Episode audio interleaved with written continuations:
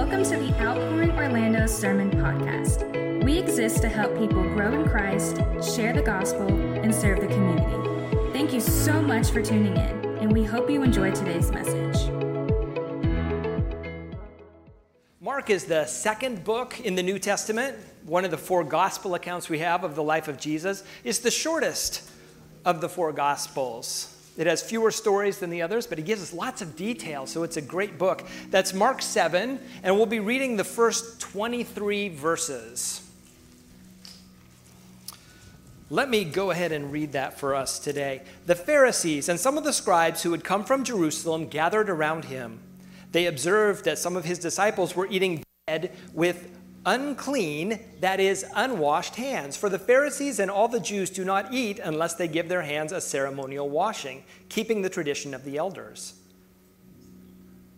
When they come from the marketplace, they do not eat unless they have washed. And there are also and there are many other customs they, they received and keep, like the washing of cups, pitchers, kettles, and dining couches. So the Pharisees and the scribes asked him, Why don't your disciples live according to the tradition of the elders, instead of eating bread with ceremonially unclean hands? He answered them, Isaiah prophesied correctly about you hypocrites, as it is written, This people honors me with their lips, but their heart is far from me. They worship me in vain, teaching as doctrines human commands. Abandoning the command of God, you hold on to human tradition. He also said to them, You have a fine way of invalidating God's command in order to set up your tradition. For Moses said, Honor your father and your mother, and whoever speaks evil of father or mother must be put to death. But you say, if anyone tells his father or mother, whatever benefit you might have received from me is korban, that is, an offering devoted to God. You no longer let him do anything for his father or mother. You nullify the word of God by your tradition that you have handed down, and you do many other similar things. Summoning the crowd again, he told them, Listen to me, all of you, and understand nothing that goes into a person from outside can defile him, but the things that come out of a person are what defile him. When he went into the house away from the crowd, his disciples asked him about the parable. He said to them, Are you also as lacking in understanding? Don't you realize that nothing going into a person from the outside can defile him? For it doesn't go into his heart, but into the stomach and is eliminated. Thus he declared all foods clean. And he said, What comes out, what comes out of a person is what defiles him. For from within, out of people's hearts, come evil thoughts sexual immoralities, thefts, murders, adulteries, greed, evil actions, deceit, self indulgence, envy, slander, pride, and foolishness. All these evil things come from within and defile a person. Thanks be to God for his word. Uh, let us pray. Heavenly Father, we praise your name this morning. We praise you for the love that you have lavished upon us, that we might be called your children. We praise you that you're unchanging and unfailing, Lord. We ask now for your Spirit to be upon us during this time, that your word would be proclaimed faithfully, and that you would awaken our ears and open our hearts to all you have to teach us. In the name of Christ we pray. Amen. Uh, please be seated. Brothers and sisters, my family and I spent part of the summer in Asia, and while we were there, we had hoped to take a trip to visit Singapore.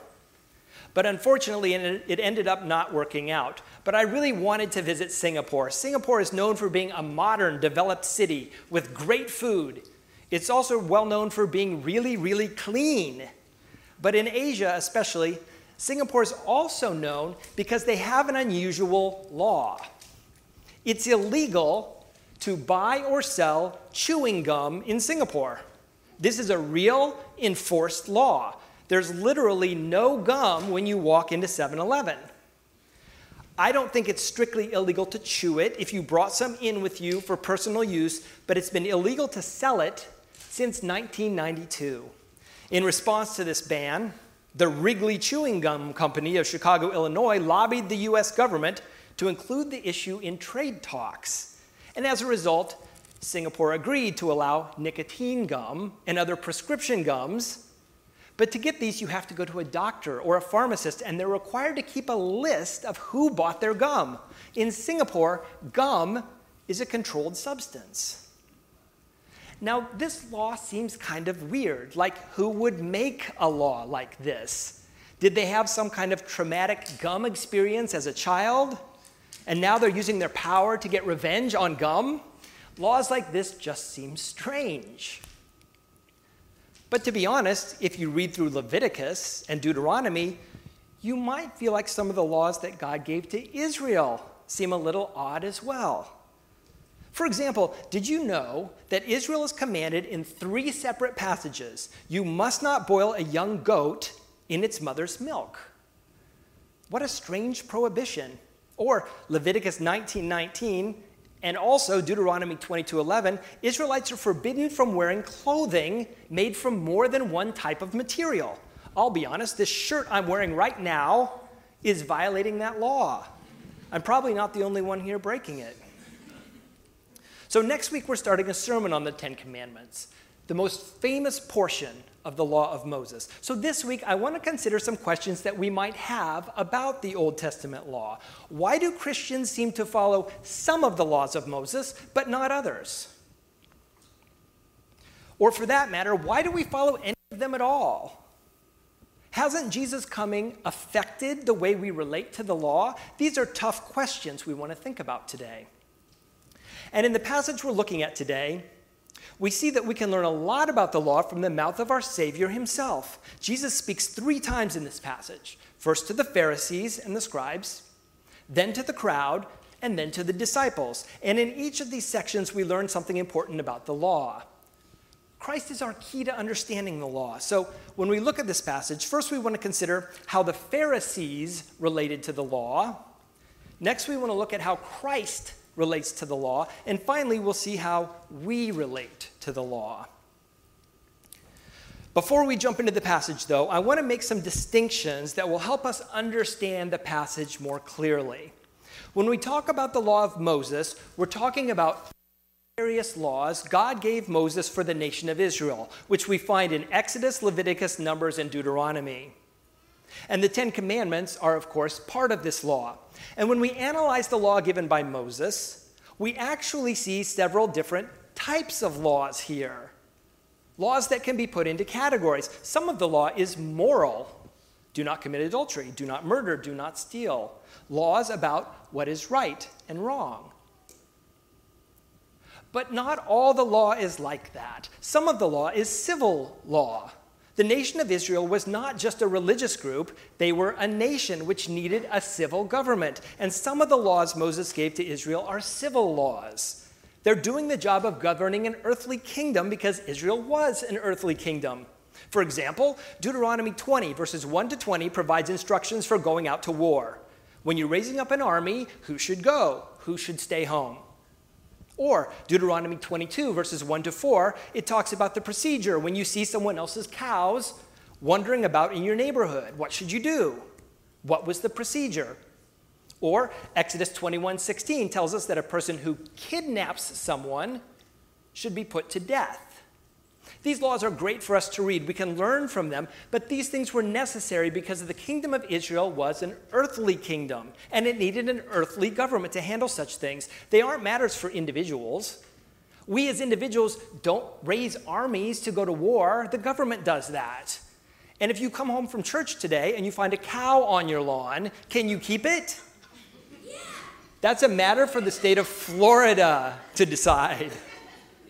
And even with something clearly wicked like kidnapping, if you meet a kidnapper, don't kill them, call the police. Let the civil authorities implement justice.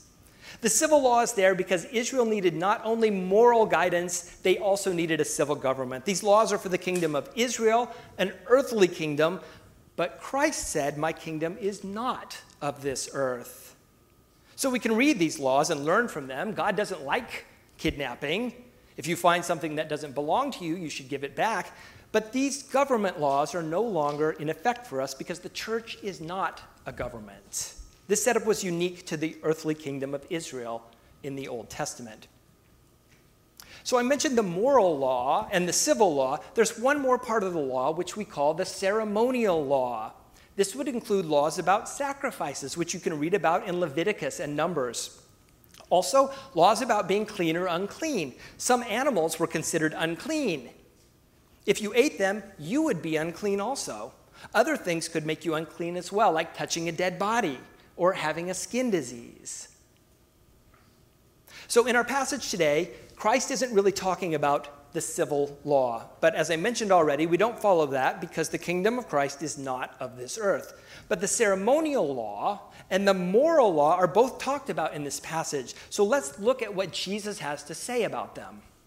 Let's start by looking at how the Pharisees and scribes related to the law. You see, they loved rules. See in our passage that they're unhappy because Jesus' disciples weren't playing along. They're not washing their hands when they come back from the market, so they're not following the rules. And notice that the rules they're talking about here are not the law of Moses. It's the tradition of the elders, mentioned in verses 5, 8, 13. You see, they were so excited about keeping the ceremonial law that they would debate about what you had to do precisely in order to follow it. We even see remnants of this today. Do you remember the law I just mentioned? You must not boil a young goat in its mother's milk. There are Jewish people today who, because of this law, never eat meat and dairy products together. No cheeseburgers. And some houses actually have two sinks one where you wash the dairy dishes and one where you wash the meat dishes. Traditions that seem to go beyond what the original law commanded out of a desire to be very careful to follow the law. But Jesus is not impressed with the Pharisees' rule, rules. In fact, his response is scathing, especially when you look at the scriptures that he's quoting. In verses 6 and 7, when he quotes Isaiah 29, he's quoting a prophecy of judgment. He's saying, Hey, this is you. And then he quotes from Exodus 20 12, from the Ten Commandments, where it says, Honor your father and your mother. But that's not the whole quote, is it? The commandment comes with a promise, right? Honor your father and your mother. Why? So that you may have a long life in the land the Lord your God is giving you. Jesus quotes the commandment, but he doesn't quote the promise because they're not going to receive the promise.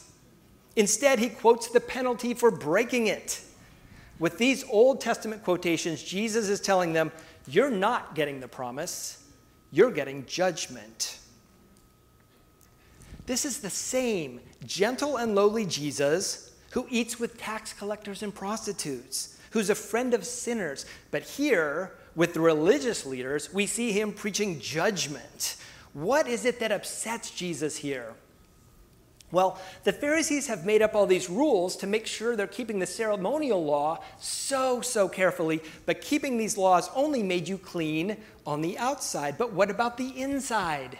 What about the moral law? And Jesus calls them out on this in verses 9 to 13 by showing them a specific example of their problem the tradition of korban. So this goes back to the fifth commandment, which Jesus quotes in verse 10, which says to honor your father and your mother. And that meant providing for them when they were too old to earn income. But the Pharisees had come up with a system that said that instead of providing money for your parents, you could instead dedicate that money to the temple. It was basically saying instead of supporting your parents, here's another option. If you do this, we'll count it as following the law. What Jesus is condemning here is a following of the ceremonial law, which shows people how clean you are externally, but basically ignoring the moral law, which is about their inward state. Imagine that the check engine light comes on in your car. So you have a friend who tinkers a bit on cars. He has a machine that plugs into your car and tells you what's wrong. So you call him up, he looks at it and says, All right, you're good to go. I solved the problem. How? Did you fix the engine? Did you fix the problem that was causing the light to go on? And he says, No, I just disconnected the check engine light. It should never come on again. This guy has not fixed your car. This guy has eliminated the symptom, but done nothing about the underlying disease. He's cleaning up the external evidence instead of addressing the internal reality. That's what the Pharisees were doing. They were so concerned about offering sacrifices and washing their hands and being careful not to touch Gentiles. They were so concerned about these external things, but they were happy to nullify. That's the word Jesus uses in verse 13 to nullify or invalidate or set aside the moral law given in the fifth commandment. They only cared about the outside. And we see this theme of internal versus external continuing throughout this passage. It's something we need to consider in ourselves as well. Are we more concerned about what people think of us than we are about the true state of our hearts? Do we care more about the fact that the check engine light is on than we do about the fact that the engine itself is messed up? Are we more focused on the external than the internal. Jesus is telling us that being obedient is an internal state, not an external one. And the Pharisees didn't get that. The Pharisees' relationship to the law was to use it to clean their outsides, but not to clean their insides. But what about Jesus? How did he relate to the law? Well, we know from Hebrews 4 and 2 Corinthians 5:21 that Jesus never sinned, but kept the entire law perfectly. But also, the work that Jesus did affects the ceremonial law. The ceremonial law regulated the sacrificial system and defined what things were clean and unclean, and what people were clean and unclean. Now, under the law of Moses, being unclean wasn't sinful it's not sinful to have a skin disease. And if a person dies, somebody has to go bury them. So if you became unclean somehow, it wasn't the end of the world. You just had to go through some cleansing process before the Sabbath, before you could participate in temple life. This was the washing that the Pharisees' tradition was based on. And the ceremonial laws had several purposes the need to sacrifice, and the idea of being clean or unclean, especially before you go into the temple, was meant to reinforce that God is holy and we are not. And there's a huge gap there. God is clean, and if we are to approach Him, we need to become clean. We need to have our sins removed. That's what the ceremonial law points to. So the ceremonial law shows our separation from God, but it also shows the separation of Israelites from others. The practice of boiling a young goat in its mother's milk was probably a pagan religious ritual of the Canaanite people. The Israelites were forbidden from doing this because they were separate. And the food laws especially enforced the separation of Israel from other nations. Non Jewish people ate forbidden fruit foods, right? They weren't circumcised, they were unclean. So interacting with them would make you unclean as well. That's what the Pharisees are driving at with their concern about hand washing. The disciples had just been to the market. The Pharisees wanted them to come and wash the Gentile uncleanness off their hands. These laws separated Jews from Gentiles. And this separation could also be seen metaphorically, like the command not to mix different materials in your clothing is a metaphor for Israel not mixing with the Canaanite people. And some animals are clean and some are unclean as a metaphor for some people being clean and some unclean. Do you remember the story in Acts 10? Peter has a vision of the unclean animals, and a voice says, What God has made clean, do not call impure. Later in the same chapter, Peter applies this not just to food, but to people. He understood that the food laws being canceled meant that separation from Gentiles was now canceled. The ceremonial law was there to remind Israel of their separation from God and their separation from other nations. So, in our passage, the second time Jesus speaks, in verses 14 and 15, he's actually doing something very radical. He's not throwing out the categories of clean and unclean. Those categories go into eternity. We see it mentioned in Revelation 21. What he is doing is radically redefining what clean and unclean mean. It's no longer about what you eat. It's no longer about if you touch a Gentile. It's no longer about offering sacrifices. It's no longer about these things because Christ has fulfilled the ceremonial law. The law was there to remind us of the problem of our alienation from God and from each other. But Christ, in his death and resurrection, solved the problem of our alienation from God and from each other. Hebrews 10 tells us we no longer need to sacrifice because Christ was our perfect sacrifice. Ephesians 2 tells us that we are no longer alienated from God or from our fellow man because Christ has reconciled us. The, ceremon- the ceremonial law showed us the problem and pointed us to the solution Jesus. Imagine, imagine you're a young lady who just got married, and your husband, the love and desire and joy of your heart, gets called off to war. Think of the longing that would fill your heart. You would want to go, you would want to see him so badly just to be with him. You desperately wish that the war would end so he would come home. If you have a photograph of him, you probably carry that photograph everywhere with you, look at it, looking at it every day. You show it to people. You talk about him with anyone who will listen. You'd miss him so much, you'd probably even talk to the photo as if he were there with you. And when the day arrives, he comes home and runs to embrace you, but instead of hugging him, you take out the photo and hug the photo. And when you meet people, instead of introducing your husband who's standing right next to you, you show them the photo. And when you tell him something, instead of telling him, you pull out the photo and talk to it instead. That would be ridiculous, right? You'd be talking to the shadow when the real person has already arrived. Brothers and sisters, this is why we don't follow the ceremonial law anymore today. This is why you can eat pork or wear polyester cotton blends or have a cheeseburger. The ceremonial law was pointing to our need for Christ and the work Christ would do. Christ fulfilled it. So for us to follow the ceremonial law today would be to run after the shadow when the reality is already here. That's why we don't follow it today we haven't chosen arbitrarily which laws to follow and which not to follow.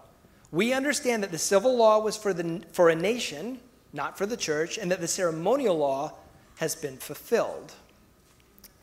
So, to recap where we are, the Pharisees' relationship to the law was to focus on the external while, while ignoring the moral law.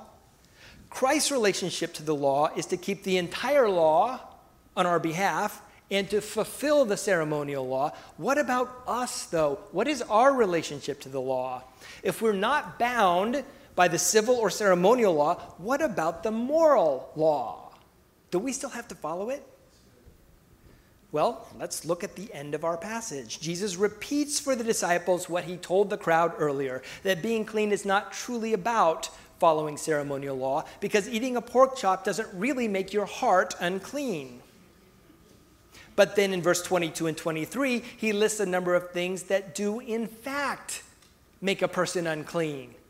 And look at the list for a bit theft, murder, adultery, and the list goes on. These are moral issues. The list shows us that even though we no longer follow the civil law or the ceremonial law, the moral law remains, doesn't it? Jesus doesn't say, Yeah, I'm throwing out the moral law, that's not important. It is important. And you can see a number of the Ten Commandments here, especially from the second table, because the Ten Commandments are the cornerstone of the moral law. And read the Sermon on the Mount. Jesus expounds heavily on the moral law in questions like murder, adultery, divorce, truth telling.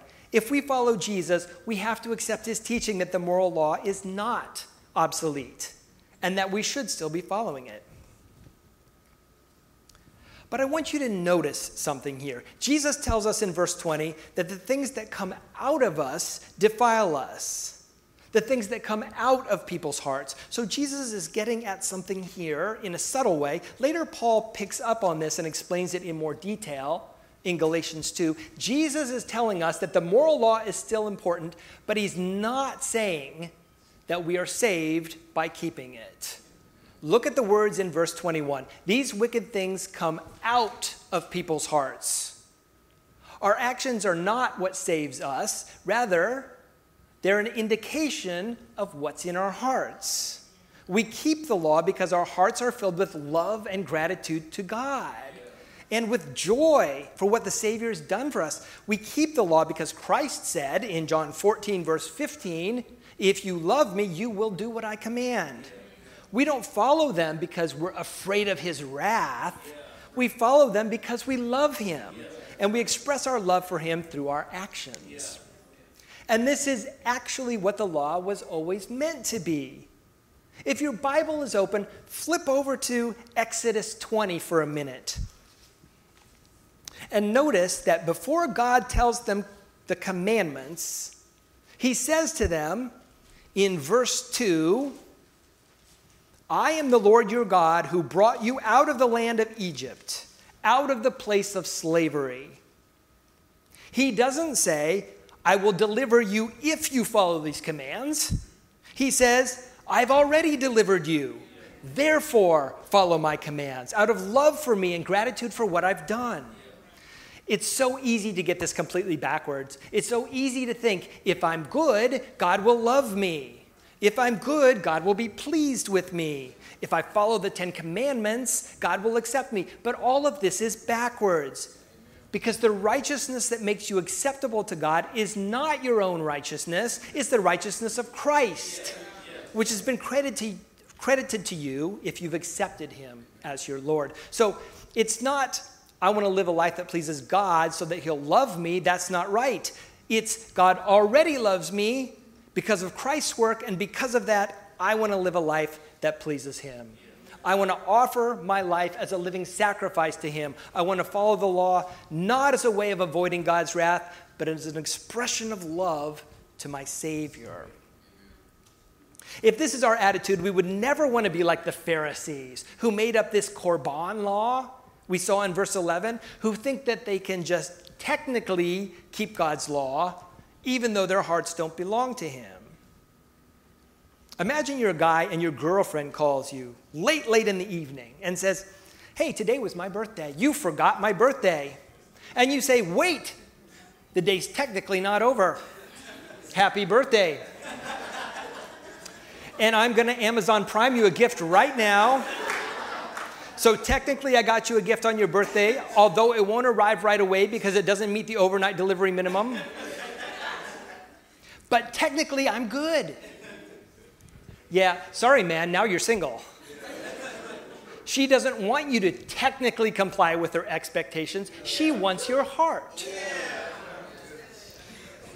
You see, throughout this passage, Jesus is emphasizing the internal over the external because he wants our hearts. And following the law is what comes out of a heart that belongs to him. The law to you and me is not a list of rules so we can get God off our backs or somehow avoid his wrath. It's a way we can show our love to him and our gratitude for everything he has done for us. You know who understood this really well? David in Psalm 119. Psalm 119 is not about someone who obeys God's law technically. It's not just outward for David, but it's inward as well. Look, about, look at how he talks about the law. In Psalm 119, verses 14 to 16, he says, I rejoice in the way revealed by your decrees as much as in all riches. Meditate on your precepts and think about your ways. I will delight in your statutes. I will not forget your word. This man rejoiced in the law, he meditated on it, he delighted in it. And so should we. The law is not a burden, the law is a gift because it teaches us about God's heart and what things are offensive to his holiness. We love the law because we love and delight in the one whose heart it reveals. All right, let me uh, conclude. As we go into our series on the Ten Commandments, I hope you have a little bit better understanding of what the law means to us today. I hope it makes sense that we don't follow the whole law of Moses because Christ has come and fulfilled the ceremonial law. And Christ invites us into a kingdom that's not of this world, so we don't follow the civil law. We do still follow the moral law, but not because it will save us. We're saved because we're united to Christ by faith. But it is our joy to keep God's law as an expression of love for Him. So when we're studying the Ten Commandments, we're not thinking, wow, I better follow these or I'm going to get judgment. No, Romans 8 tells us, for those that are in Christ Jesus, there is no condemnation. And we're not thinking about them as being a burden or how we can keep them technically when our hearts just want to break them. Instead, we're thinking about what they show us of the heart of God, the God that we love, and how they can transform our hearts to be more like His. As we close in prayer now, I'd like us to reflect on how we understand the law. Do you see the law as a burden from someone you fear or as a gift from someone you love? Do you see the law the way the Pharisees did, as a way of making yourself look good externally, but to be observed with technicalities? Or do you see it the way David did when he delighted in it? If your heart needs to change in this area, I ask that you would pray with me silently now as I pray for us. Let us pray.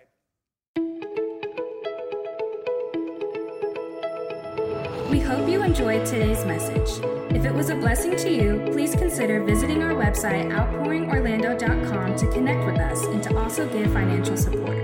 If you are ever in the Orlando area, we would love to serve and worship with you. Have a wonderful week.